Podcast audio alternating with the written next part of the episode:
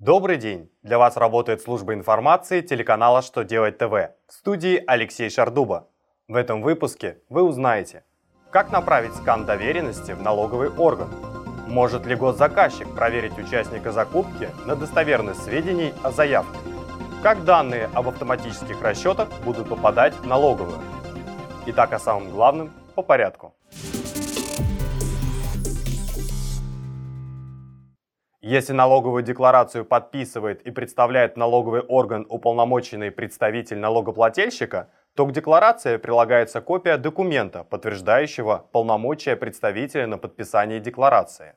Доверенность может быть представлена в налоговый орган в электронной форме в виде черно-белой сканированной копии бумажного вида доверенности.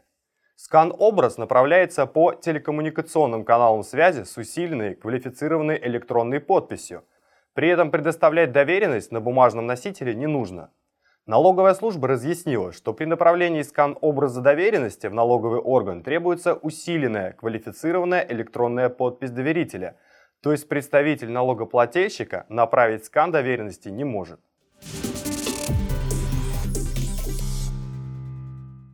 По мнению Федеральной антимонопольной службы, заказчик не имеет права осуществлять проверки для оценки сведений в заявке.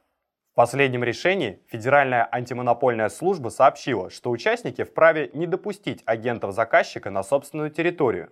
Это поведение не будет рассматриваться как попытка скрыть недостоверную информацию. Указывая же проверку в документах, заказчик нарушает закон номер 223 ФЗ. Вполне вероятно, что в этом случае документацию придется переоформить.